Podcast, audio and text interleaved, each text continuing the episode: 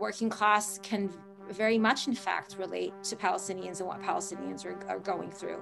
But the problem is that you know there there's leadership in the labor, labor movement and there are gatekeepers in the labor movement that prevent those conversations from even coming into those spaces and that's what we really need to resist not just around palestine but also in all the ways um, that union dues or our tax money is used to oppress anyone welcome to the harmony of interest series where we explore ideas that shape our world my name is evan papp and i'm the executive producer of empathy media lab which focuses on content on labor, political economy, art, and culture, and we're a proud member of the Labor Radio Podcast Network. We are recording this on Friday, May 21st, 2021, and today I'm speaking with Labor for Palestine organizers Suzanne Adely and Michael Letwin. Suzanne is the co-director for the Food Chain Workers Alliance and president-elect of the National Lawyers Guild. Michael is a public defender in New York City and former president of the Association of Legal Aid Attorneys, UAW 2325. Suzanne and Michael, thanks so much for your time. Thank you. Thanks for having us. So, to set up the framing of this conversation, earlier this week, Palestinians pulled off a general strike. Haaretz reported that the Israel Builders Association said 65,000 Palestinian construction workers observed the strike, with only 150 coming to work in Israel. This caused a $40 million loss for employers. Unfortunately, many of those who observed the strike were reportedly fired. So, before we talk about your organization and the recent violence, could you talk about work conditions for Palestinians? Sure. Um, I, I, just want to start by saying that you know ye- yesterday's general strike was important and, and another historic one, and, and, I think that it really kind of succeeded in, in galvanizing um, solidarity and support from around the world. And um, you know, uh, strikes, general strikes that uh, workers engage in, as well as consumers and students, and have have always uh, been a strategy of the Palestinian struggle, and, and I think have always been um, a tactic of colonized people um, as as a way to uh, challenge the power of uh, those who are colonizing them, um, and you know, we have been reminded this past week of, of the 1936 general strike that took place uh, in Palestine against the growing sort of Zionist European settler colonial movement at the time, which lasted for about seven months and was, was one of the largest in history. Um, and uh, likewise, strikes have always been a very kind of important component of Palestinian resistance, including in the 1980s Intifada and the second Intifada that we, we saw um, kind of emerge around 2000, 2001. Um, and, you know, these strikes are meant to uh, really uh, challenge uh, Israeli uh, violence against Palestinians in the form of occupation and humiliation and, um, and all the things that we're going to talk about. But they also use to sort of highlight uh, you know, the specific uh, kind of experience and circumstance of Palestinian workers. I mean, as you said, it was estimated that about 65,000 construction workers of, who are Palestinian and who the Israeli economy depends on did not show up for work. Um, I, I, they make up the, the majority of the, con- the construction economy um, within, uh, you know, throughout both the uh, kind of occupied territories of, of, of the West Bank, where um, there has been, you know, a lot of construction of illegal Israeli settlements, but also in 1948 Palestine, which is now Israel proper. Um, and that's not the only. Um, you know, uh, part of the economy in which is the kind of Israeli colonial regime depends on low wage Palestinian labor. Um, and so you know, in addition to sort of uh, ha- like being um, a worker in that kind of very precarious condition, the precariousness kind of created by the political economy, but just by sort of the power structure of being an occupied person and your employer kind of being the one that is occupying you, or being a colonized person and being and your employer being the one who who's who is colonizing you violently, right? Um, and you know there are also um, other sort of circumstances of, of this of the occupation that palestinian workers have to face on a day-to-day basis which is um, the inability even to get to work um, and, and, be paid because of checkpoints, right, where they're subjected to humiliation and violence on a daily basis are, also, you know, Palestinian workers from very many different sectors were subjected to the violence of the Israeli military occupying forces, as well as to the violence of armed uh, settlers, right? I mean, there, there have been cases of, of, of, bus drivers who've, who've kind of been killed on, on, on route to work. Uh, there are cases of many workers kind of being brutalized also as they're working um, as well as en route to work. And those are those are some of the additional kind of daily conditions that Palestinian workers have to face, in addition to uh, just economic exploitation that comes with their precariousness.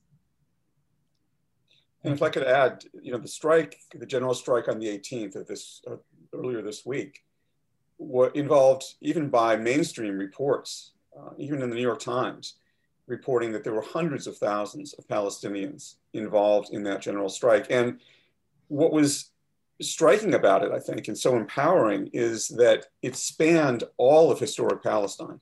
I mean, the Israeli state uh, and the Zionist project that underlies it is organized to separate and divide and fragment and ethnic cleanse the Palestinian people, and including the Palestinian working class, so that you've got Gaza, which is under bombardment, and then you've got the West Bank, which is under also under military occupation, and then you've got the 1948 territories, what, we, you know, which Israel calls Israel, but we don't call it that. We regard it as part of historic Palestine.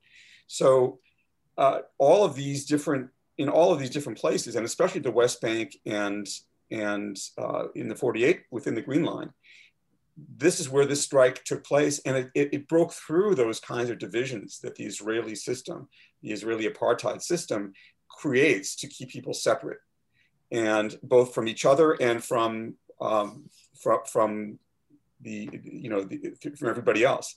And that was tremendously empowering. I don't know, Suzanne, whether there's been a, a, general strike of this scale, certainly since the intifadas of, of 20 and 30 years ago, but perhaps even back to 1936. So there's a tremendous feeling, I think, of empowerment and hope that that brings, because it is one aspect of resistance that involves masses of people. I mean, there are many forms of resistance. There are protests, there are children throwing stones at, at Israeli tanks, but it's all David versus Goliath including this strike. And it shows the, the, the power that people have to resist.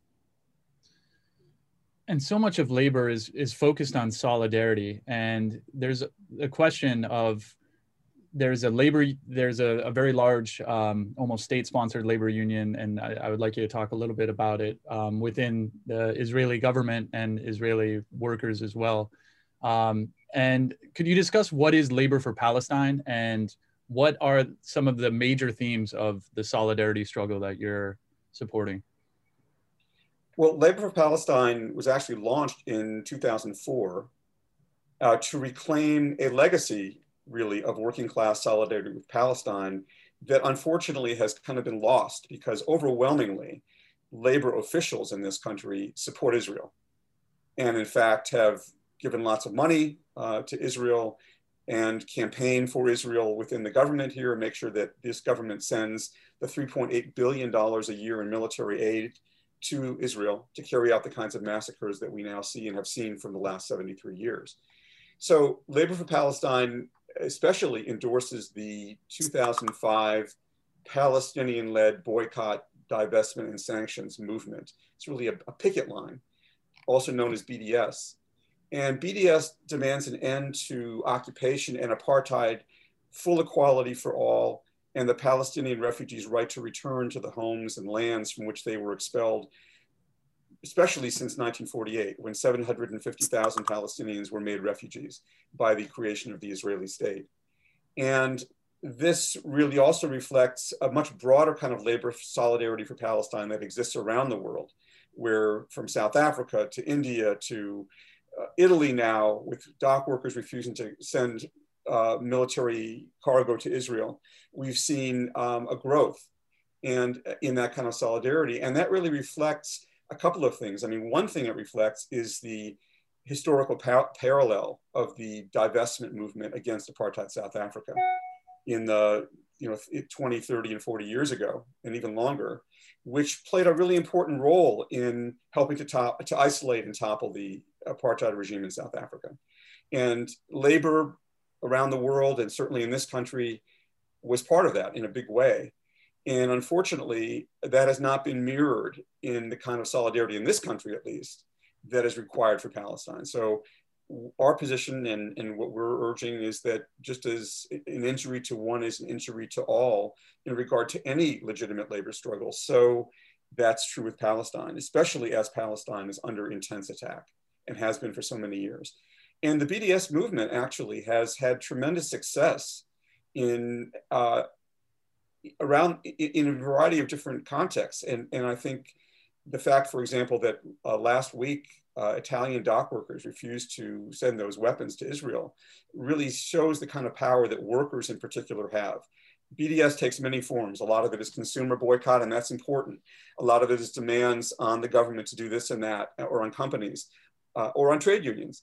But what's so important about the power that workers have at the workplace is that it goes beyond resolutions. It goes beyond talk. It's to exercise the direct power that workers have. And in this country, there are a couple of important uh, examples of that in the past, going all the way back to strikes by Arab and Black workers in Detroit in 1973 in the auto plants against UAW support for Israel. But more recently, in both 2010 and 2014, uh, dock workers on the West Coast in this country, members of the ILWU, refused to handle Israeli cargo and turned away Israeli ships in observance of BDS. And that just shows that if workers, if we exercise that power that we have at the workplace, we can actually play a direct role in bringing down the Israeli apartheid system.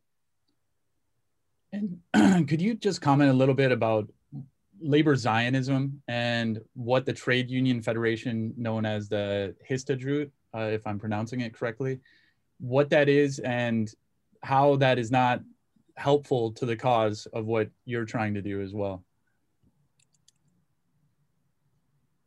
Well, the um, labor Zionism is uh, the support that labor, some labor bodies have given to Zionism, going all the way back to uh, more than a century ago, especially with the 1917 Balfour Declaration, and then the subsequent, which, which in which the imperialist powers purported to give Jews a national homeland in, in, in somebody else's country, in Palestine. And also the rise of the Histadrut that you mentioned, uh, starting in 1920.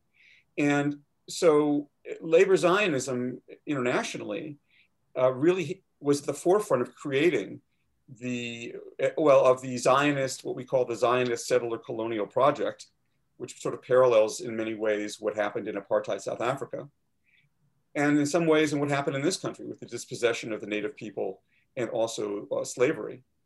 But um, in the context of Palestine, it was people that, that called themselves socialists and that called themselves labor that actually were at the forefront of that settler colonial movement. And ironically, they never had any real support among the working class, either in this country or internationally. But they used those terms to kind of legitimize and whitewash, if you will, the uh, Zionism to begin with, and then eventually the establishment of the State of Israel.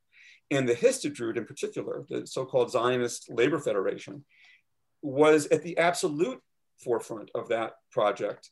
And using that kind of image of being a labor organization and even calling itself socialist, was able to recruit various kinds of labor leaders around the world, including in this country, to support Zionism.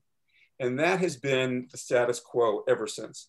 So for the last century and more, labor leaders in this country, especially starting in the 1940s, but going all the way back to those earlier years, uh, advocated for the establishment of a Zionist state and made sure and has made sure ever since then that that Zionist state had the support of the various imperialist powers, but also the support of uh, major labor institutions, certainly in this country. And so we have union leaderships who, without consulting the members, their own members, have bought millions and hundreds of millions of dollars of Israel bonds. They support every war on Palestine that occurs. They support the displacement of Palestinians. They support the ethnic cleansing of Palestinians, although they don't call it that. And above all, they make sure, and they try to make sure at least, that there will be no support or to suppress support for BDS within labor. So, for example, when uh, labor bodies have begun to, a few labor bodies have begun to support BDS in recent years, they've done everything they can to isolate and silence those, those attempts to show solidarity for Palestine. And that's essentially what labor uh, with Zionist labor or labor Zionism is. And the history Histadrut in particular is really a federation of Jewish workers. And it's, it's very similar in that way to the white trade union federations in apartheid South Africa, which talked about being a labor organization and talked about uh, perhaps about other so-called progressive things, but in reality was a way of, of suppressing uh, the indigenous people, yeah, both in apartheid South Africa and in, in Palestine. So in an article titled US Labor Must Stand with Palestine, published on May 15th, the anniversary of the Nakba, Labor for Palestine wrote that this is not an Arab Israeli conflict. It's not an Israel Hamas war, communal clashes, or a civil war. So, could you just talk a little bit about why it's misleading to frame the violence as between these two conflicting parties? Sure, um, I, can, I, can, talk about that a little bit. Um, you know, we, we've been uh, struggling for a long time, and particularly within the United States, as to the, the way that um, it, the, the media um, and sort of other kind of institutions um, have uh, framed, uh, you know, the Palestinian um, issue and uh, in ways that, um, you know, on a spectrum from like complete and, and total uh, pro-Israeli propaganda to kind of more uh, liberal minded um, tropes of like, well, we have to respect everyone's human rights in, in this conflict, right? Um, and, you know, in, in my opinion, like neither of that is helpful. Um, we have to say what this is. And, and, and what this is, is an anti colonial struggle, right? Um, Michael talked about, you know, the Balfour Declaration. And, and around that time, you know, we started to sort of, um, you know, in, in the turn of the um, 19th century, you started to see an expansion of uh, settlements in, in Palestine by uh, European um, settlers who identified as Jewish and, and who were either part of or sort of being prompted by this new Zionist movement, right? And, and, and Zionism, you know, essentially um, was a was a, a, a, colonizers movement, a colonizers movement that said that as as white European Jews, right, uh, that have both a re- religious connection um, to the ancient world and but also have superiority as as as white Europeans um, have the right to go and colonize uh, the land um, of Palestine, you know, without regard to indigenous people, right? And that movement of Zionism grew um, and you know uh, became supported by imperialist powers and and um, and in 1948 uh, we see the establishment of what would become sort of the Israeli regime, right? And that is is a moment that uh, we refer to as the Nakba, which in Arabic means catastrophe, right? And uh, May 15th, uh, which was uh, just this past Saturday, marked 73 years uh, since the establishment of the Israeli regime. Um, you know, the Zionist colonizing project didn't begin 73 years ago, but 73 years ago was when we saw the establishment of Israel um, and a moment in, in which um, hundreds of thousands of Palestinians were expelled by force um, from their villages, where we, uh, a moment where we saw uh, the direct sort of destruction of over 500 Palestinian villages or takeover uh, by uh, Zionist settlers. Um, and when we saw several sort of examples of uh, massacres uh, by uh, sort of the Zionist army at the time. Um, and so, you know, that was an important moment that, um, but it, it, it, itself wasn't actually a moment. And the Nakba, which was, is this sort of a moment um, where we marked the establishment of Israel was part of a colonizing project uh, that has big, has continued for over a century. You know, so since 1948, then you know we we now um, have sort of the occupation of the, the West Bank and and and um, Gaza, and we have this devastating economic um, embargo on on Gaza as well. Um, we've seen sort of the expansion of uh, illegal settlements, you know, throughout the West Bank. Um, we've seen the you know the construction of the apartheid wall. Uh, and we've seen sort of various moments of attempts by um, uh, by um, Zionists, both the settlers and the army that protects them, uh, to continue to expel Palestinians, as we saw in Jerusalem and Sheikh Jarrah, that and in the week that kind of like led up to this particular moment of violence. And we also, you know, have been experiencing um, every few years the, you know, periodic and devastating bombing of Gaza, people who basically are kind of living in an open air prison. So, you know, all of this, like, you know, g- you know, going back to the turn of the century, it, this has been uh, a situation where Palestinian people, the indigenous people of Palestine, are suffering settler colonial violence in all these different sort of manifestations, right? And Palestinians, whether they're engaging in a general strike, whether they're calling for BDS, or whether or not they're protecting their families with arms, right? This is this is this is Palestinians. The, the, this is indigenous people. These are people who are resisting, who are resisting, and um, the colonizing power that is really seeking to annihilate them. Right? It's not, um, and and there, there there's no comparison between kind of the military, economic, and political support that Israel has, particularly by uh, you know the US empire and, and other sort of uh, allies of the United States.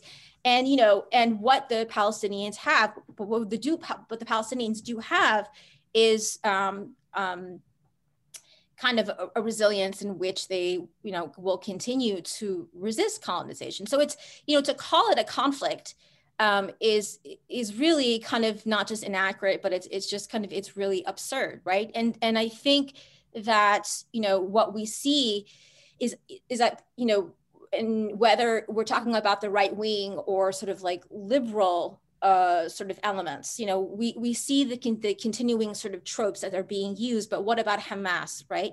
That has nothing that like Hamas's existence existence or non-existence doesn't change right? Doesn't change that israel is a colonized a violent colonizing power right? And hamas is an elected sort of leadership in gaza who for most people whether or not they agree with hamas's uh, religious ideology you know believe is um, kind of fighting for for all palestinians right um, to call it communal clashes, to say that this is about religion, or to say that this is something that is centuries old, you know, between Arabs and Jews, is is just not accurate and it's just you know absurd. Um, I, I think too, but like at the same time, you know, as somebody who's kind of been organizing around Palestine, we have seen uh, like a market improvement in the way uh, that uh, the media and institutions and, and people on social media are talking about Palestine. So, um, and, you know, we've also seen, you know, recent reports by organizations like Human Rights Watch who have finally, finally acknowledged that a system of apartheid is existing you know, um, in in these territories. And we've also finally, finally seen uh, the International Criminal Court call for an investigation of Israeli war crimes, right? Um, but you know, it, it's going, it's still going to take more than that. Like we need to, you know, mobilize labor as well as you know the grassroots to stand in support of Palestine, not just when they're victims, but also stand in support of Palestinians as they are uh, working, you know, uh, resisting to liberate themselves from the colonizing power. So I do want to talk about some of the demands and what peace looks like and, and a very solution oriented discussion. Uh, but I do also want to kind of, uh, you, you've laid the groundwork where previously it was the Ottoman Empire, World War One happens, Sykes-Picot Treaty happens with Britain and France taking over much of this area. The British get through the Balfour Declaration, Prime Minister Balfour then pretty much says the Palestinian mandate is, is going to eventually be open to these European settlers. World War II, and then it goes right into what, what you were explaining as well. But just for those who may not have been following the recent conflict, uh, ceasefire was announced yesterday, May 20th. And could you talk a little bit about just what was the, the actual spark that, that led to the most recent violence? I don't know. Yeah. Sure. Yeah. Um, yeah. Um, well, I think most recently, um, what we had seen uh, was attempts by Israeli settlers to um, violently evict uh, Palestinian residents of Jerusalem from their homes in, in the neighborhoods of, of Sheikh Jarrah and Silwan, right? Um, those evictions had been happening actually for quite a long time. And, and, you know, when I say evictions, right, what I'm really talking about are settlers, many of them who are US citizens or perhaps you know, citizens of, of Europe uh, or even South Africa who go to Jerusalem and then enter the you know either you know with their families or, or enter the homes of palestinians and say we're taking over your your homes and you need to leave right?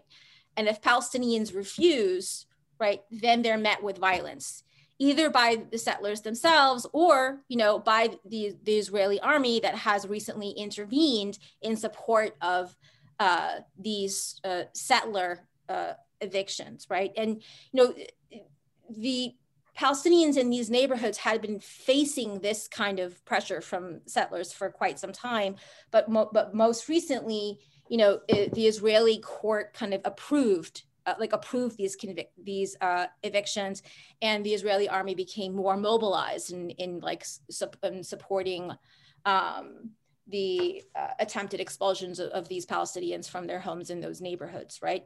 Um, because that's what the, the, Israeli courts are there to facilitate the colonizing project, not to bestow any kind of justice in what's going on in places like Jerusalem. Um, and so you know that kind of had come to a head in in in, in particularly where uh, a lot of of uh, Palestinians in other areas of Palestine uh, were seeing what was going on. A lot of people around the world were seeing what was going on. Um, at the same time, too, you know, during the holy month of Ramadan, um, that's when a lot of uh, Palestinian Muslims um, and you know this week before also was Holy Easter. That's when a lot of Palestinian Christians and Muslims um, will uh, come to Jerusalem or, or, attempt to come to Jerusalem to pray, right? And one of the places where folks pray, the Holy Sepulchre Church, which was met with violence a week before, and then the Aqsa Mosque, uh, which was met with extreme violence uh, at that time by, by the Israeli military, right? And that caused sort of a, a, a wave of Palestinians in the West Bank and then in the 48 territories um, to then um, be, be, come out and, and rally and, and, try to reach Jerusalem and, and resist what the Israeli army was trying was trying to do to attack worshippers and to prevent people from uh, from going to Jerusalem and you know to try to prevent it, the and the Palestinians are also trying to prevent the Israeli army from you know continuing these evictions, um, and then that also. Um, you know, uh, resulted in sort of Palestinians also outside of Palestine, also sort of like organizing um, in a show of, of resistance to what Israel had been had been doing in Sheikh Jarrah and Aqsa Mosque, including in Jordan and in Lebanon, and as you see here in, in the United States. Um, and but you know, those are the recent events. But what we know also, right, and including the bombing of uh, over 300 uh, people in Palestine, killing like several, uh, you know, children and, and women, um, which is not a new occurrence, right, as I was saying before. But, you know, those are certainly recent events but the fact of the matter is is is that you know it's been over a century of colonial violence uh, that is the backdrop and the context in, in, in which the recent moment of uh, Israeli attacks and the recent moment, moment of resistance exists.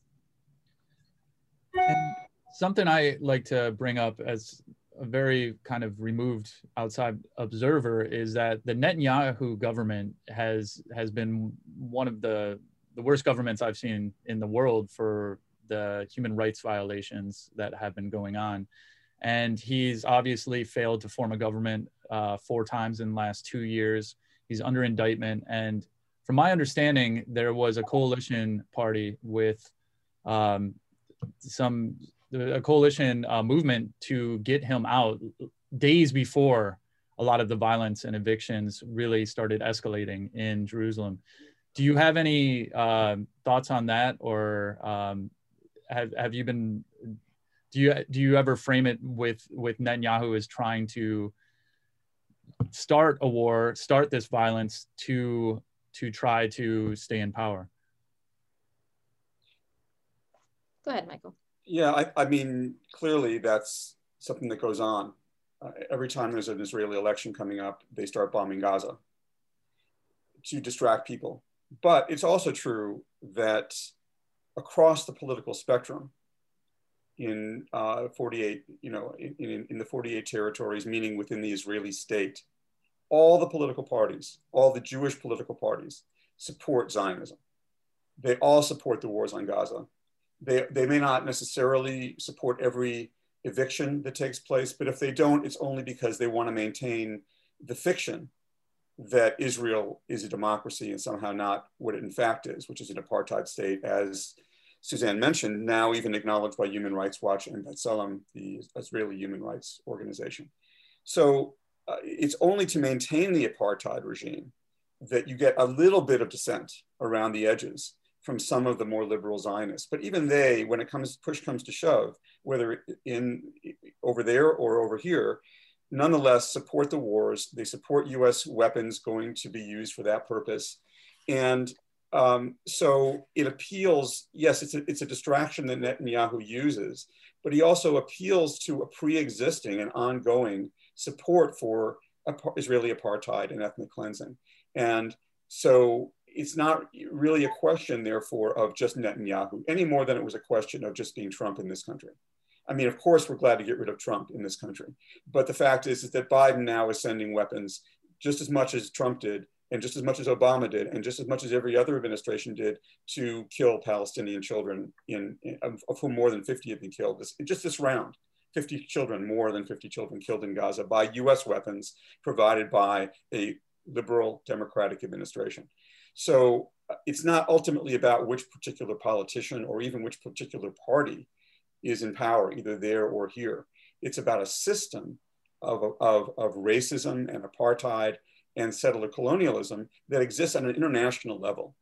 And that also is why I think you've got growing recognition, not only in general and around the world, but certainly in this country, a lot of the support for Palestine comes from people in the Black Lives and Black Liberation movement and other movements of oppressed people in this country, indigenous people, because Palestine has always stood with those movements vocally and made clear the connections. And there's a, a chant that you'll hear at the demonstrations that from Palestine to Mexico, all the walls have got to go, referring to the apartheid wall in, in Palestine that separates Palestinians from each other and from uh, their own country and the border wall in this country, which again, under both administrations, Democratic and Republican, have been used to keep out indigenous people who are simply migrating to, to live and from countries from, or from lands that they themselves have been expelled from, as is the case for, uh, say, Mexicans, you know, Mexican mig migrants here.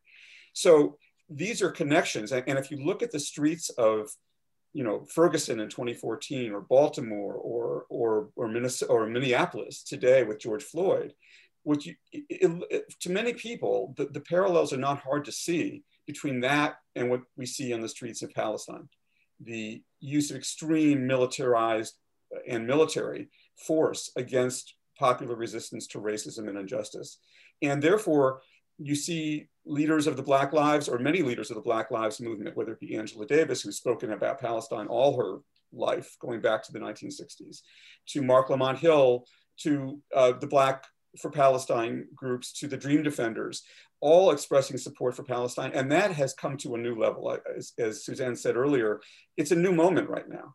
I mean, it's a new movement in, terms of, in Palestine. Of course, there's always been resistance there going back to the very beginning, and there always will be, just as there will be to any unjust regime around the world. But in Palestine, there is this sense, I think, of this is the moment that, that the level of, of brutality is exposed, that the level of resistance has grown and expanded and, and really given people hope that there's the possibility to bring down this unjust regime. And so in this country, we've seen the beginning of, for the first time ever, partial though it is, uh, AOC, for example, has a bill to not allow $750 million in current military aid to go to Israel the, while they're bombing Gaza with, the, with that very military aid. Now, that's it should be to eliminate all US military aid to Israel and to end all ties with that regime. However, the fact that even such a partial bill has come forward is, un, is really unprecedented. The fact that, that, that in the Democratic Party, you know, the, the popular opinion in the Democratic Party among people that vote Democratic is overwhelmingly not for Israel. And the polls that have come out in recent months and years, but especially right at this very moment, including among Jews, especially young Jews, who no longer buy into support for Zionist settler colonialism. And, and the Israeli regime is very concerned about that. They're, they're desperately concerned about the rise of BDS. They're desperately concerned about the breaking through of their kind of propaganda, even into some of the mainstream press, as Suzanne mentioned, and especially the alliances that are formed between racial and social justice movements in this country, like Black Lives, with Palestinians. These things frighten them to death, which is why they respond with trying to outlaw BDS in this country. They respond by uh, witch hunting people like Angela Davis and Marc Lamont Hill and others who stand up for Palestine. And you know, for a long time that's worked. I mean, at least it's worked in the sense of not silencing those particular people who will never be silenced, but by setting an example of that you should be scared if you speak out about Palestine, you're going to be called anti-Semitic and so forth. That no longer is having the same uh, effect. I mean, there it does scare certain people, and and it is, um, you know, a major deterrent to people speaking up. But increasingly, that's being broken and broken through. And that gives us reason for hope. Resistance in Palestine, with resistance in this country and around the world, gives us hope, despite the terrible violence. And, and you know, all we can hope is that these, uh, the massacres of these children and other people in Gaza, you know, is not in vain. So I, I want to talk about the demands of labor for Palestine and how people can su support your organization. But before talking about that, I do want to kind of create what is the vision of peace? What what does peace look like? Because it's very easy to get pessimistic and, and cynical if you're someone who believes in the United Nations uh, change of uh, of actually saying the here's Gaza and West Bank, the, here's where the Israelis are going to go, and then you see how those little green spots of Palestine have been shrunken and shrunken again and again and you see Jerusalem that was th- this idea of having a United Nations controlled city that was going to be used by Muslims, Christians, and Jews. It's it's now completely controlled by one of the religions, and a very I, I think I, some of the things that I've read is is that the goal of, of Zionism is to ultimately push out all of the Palestinians into Jordan, into Egypt, and and seize all the land as the old kingdom of Israel.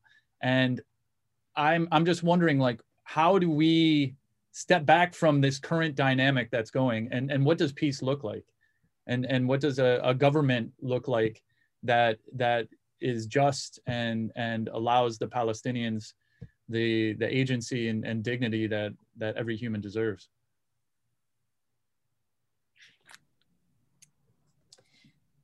Well i think that um, what is what has been uh, a vision, right, uh, for the future uh, that has existed really for a long time uh, among the Palestinian movement is is this idea of, of a one state uh, solution, um, similar to um, you know what we've seen um, take shape in South Africa, even though we know that that's sort of far from perfect uh, with the sort of the continuation of economic apartheid, among other things, right? Um, and you know, it is really kind of, of a, a luxury to, to be able to kind of like spend time on, on sort of thinking about that vision, right? Because there's so much uh, that uh, Palestinians have to contend with. But I, I think that, um, you know, the, uh, the, the liberal forces and the right wing forces have really kind of like tried to um, push this idea that the, that the only solution is, is a two state solution, right? Um, and that um, and, um, is impossible, right? I mean, in you sort of referring to the little kind of like green marks on the map now uh, where Palestinians are confined to. It very much in, in kind of like uh, Bantustans were in, in South Africa, right?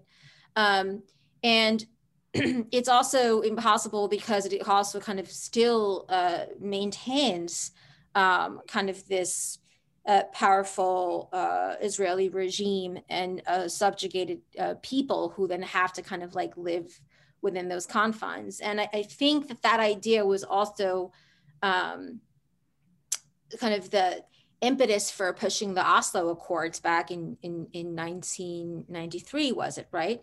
And all that did was really helped to sort of solidify and ferment the occupation um, and increase it, you know, um, and and actually cause more uh, exploitation and, and subjugation of Palestinian people.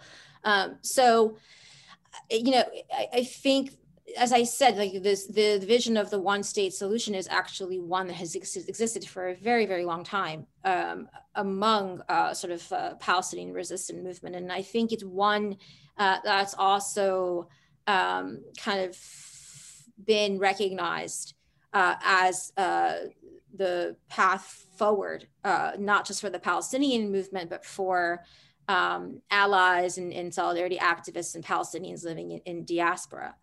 Uh, now, to talk about exactly what that looks like, I mean, it, it, has to include uh, the sort of the decolonization of Palestine in all of its manifestations. Palestinian refugees, uh, which are there are up to five million now, who uh, many of these refugee camps were created in 1954 and in 1967. They have the right under international law to return to their homes. That has to be part of that vision, right?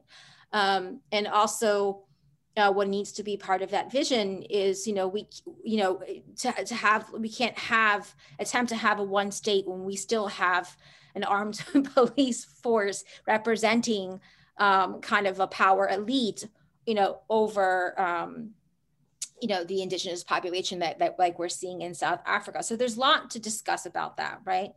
Um, and you know as michael said there's a lot of hope right now. It, it is an important moment. I think one of the places though that like it is a challenge is that the is that the truth is is that there's there's very little resistance to Israeli settler colonialism within Israeli society itself, right? Um, I mean, there might there are liberal elements that are saying Palestinian have human rights, but there there's just not enough. Um, uh, well, honestly, there's a great there's a great deal uh, of mainstream pal- like uh, Israeli society that is openly supporting ethnic cleansing of Palestinians. You should you should see these interviews that Abby Martin did on the streets of Israel. Uh, but even those who are you know challenging Israeli violence against Palestinians just don't go far enough. They they still don't want to cha- like they still don't want to challenge uh, the very sort of power structure that is the Israeli regime. And they're, they're going to have to go farther than that uh, if we're going to be able to talk about um, kind of the future and a vision of a one state solution. And Michael, you might have something to add to this. Yeah, just, just to follow up, um, I mean, Suzanne said it all, but uh, you know, the bottom line is that all of, of Israel, so-called, is occupied Palestine.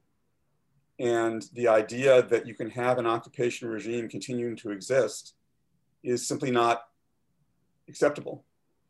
It's not, it wasn't acceptable in South Africa. It, it's, it wasn't acceptable in uh, Zimbabwe, and it's not acceptable in Palestine. And the interesting thing about one state as well is that, um, you know, one state meaning that everybody would have equal rights, one democratic state, one democratic secular state, throughout historic Palestine with equal rights for all. Uh, from the river to the sea is the phrase that, that is used to meaning decolonization. And decolonization, it should be clear, is not about um, getting rid of people. It means equal rights for everyone. The Palestinian movement has made that very clear.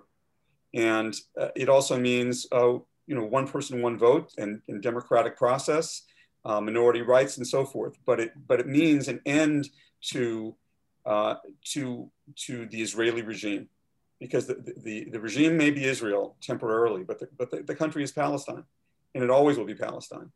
And that's what you know we're fighting for ultimately. Most immediately, we're fighting, you know, what the, what the BDS movement is calling for, and, and, it's reflected in this ultimate goal. But the BDS movement doesn't doesn't specifically address the number, the question of how many states. What the BDS movement says is that uh, it demands an end to the 1967 occupation, that means the land that was stolen by Israel in 1967, the West Bank and Gaza in particular, in Jerusalem. Uh, but also an end to Israeli occupation and colonization of all Arab lands and full equality for Arab Palestinian citizens of Israel and implementation of the Palestinian refugees' right to return, as Suzanne has, has said. What's interesting again is that not only is there growing support for BDS, but there is growing support, or at least a hearing for the idea of one democratic state. I mean, the reality is there is one, there's, there's already one state. It's just that it's an Israeli settler colonial regime state that dominates the 48 areas and the 67 areas and continues to maintain the forced exile of up to 7 million Palestinian refugees. The only question then is what kind of state is it going to be? And so we're saying rather than being the current apartheid ethnic cleansing re regime, it should be a democratic, a secular one state for all and, and, you, and you begin to see reference to that and even advocacy of that occasionally in the op-ed pages of the New York Times for the first time ever. Now, overwhelmingly what's in the New York, Times, certainly in the reporting side, is still the traditional Israeli Zionist narrative. But the fact that, you know, when resistance exists, as it does uh, in, in Palestine, and when it grows, as it is in Palestine, to the levels that it is at right now, or for that matter, when the Black Lives Movement in this country was able to, over the last year, become such a major force, such, you know, so many millions of people coming out, the largest number of protests actually in US history, millions and millions of people on the streets. That doesn't necessarily change the systems itself, but it does, excuse me, begin to break down the dominant narrative.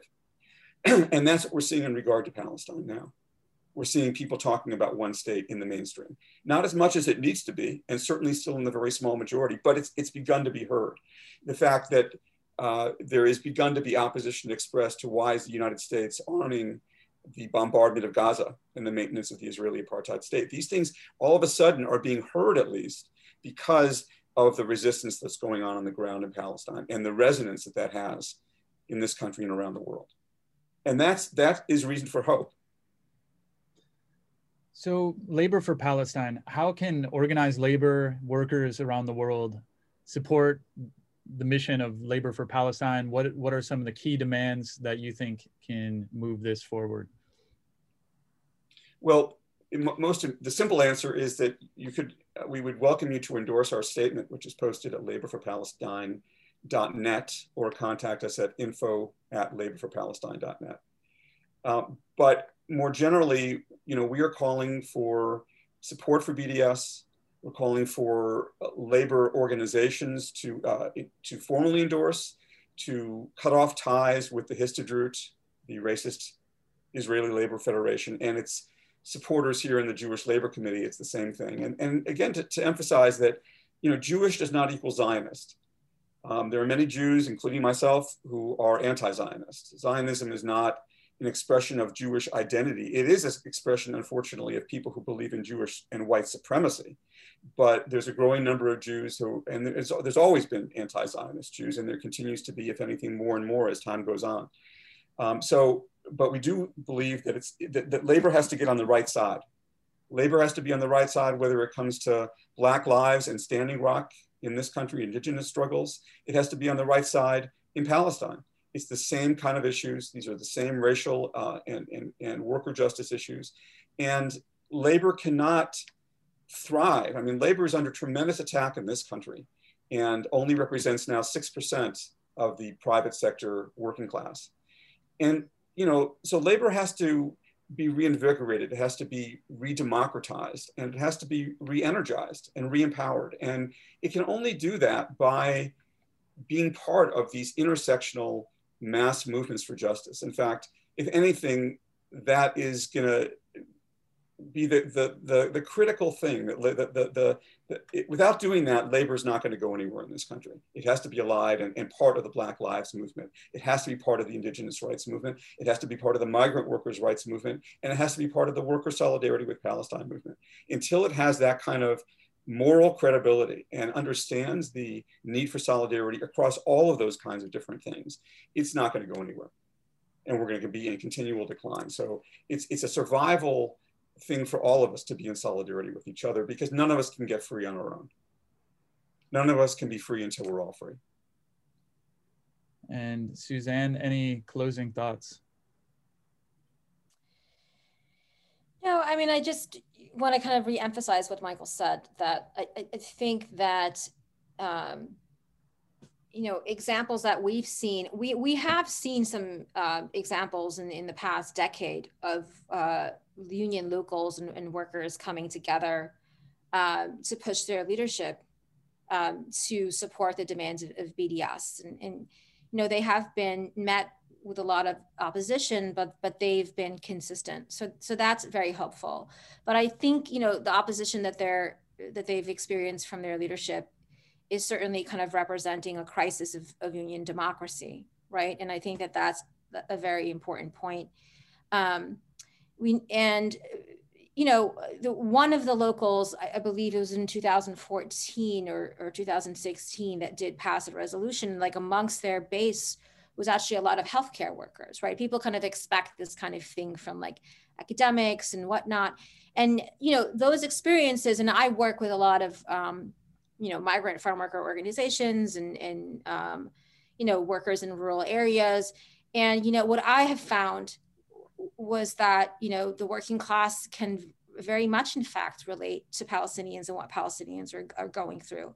But the problem is that you know there there's leadership in the labor, labor movement and there are gatekeepers in the labor movement that prevent those conversations from even coming into those spaces and that's what we really need to resist not just around palestine but also in all the ways um, that union dues or our tax money is used to oppress anyone mm-hmm. Michael and Suzanne, Labor for Palestine. Thanks for all your work and everything that you're doing. Thanks for having us.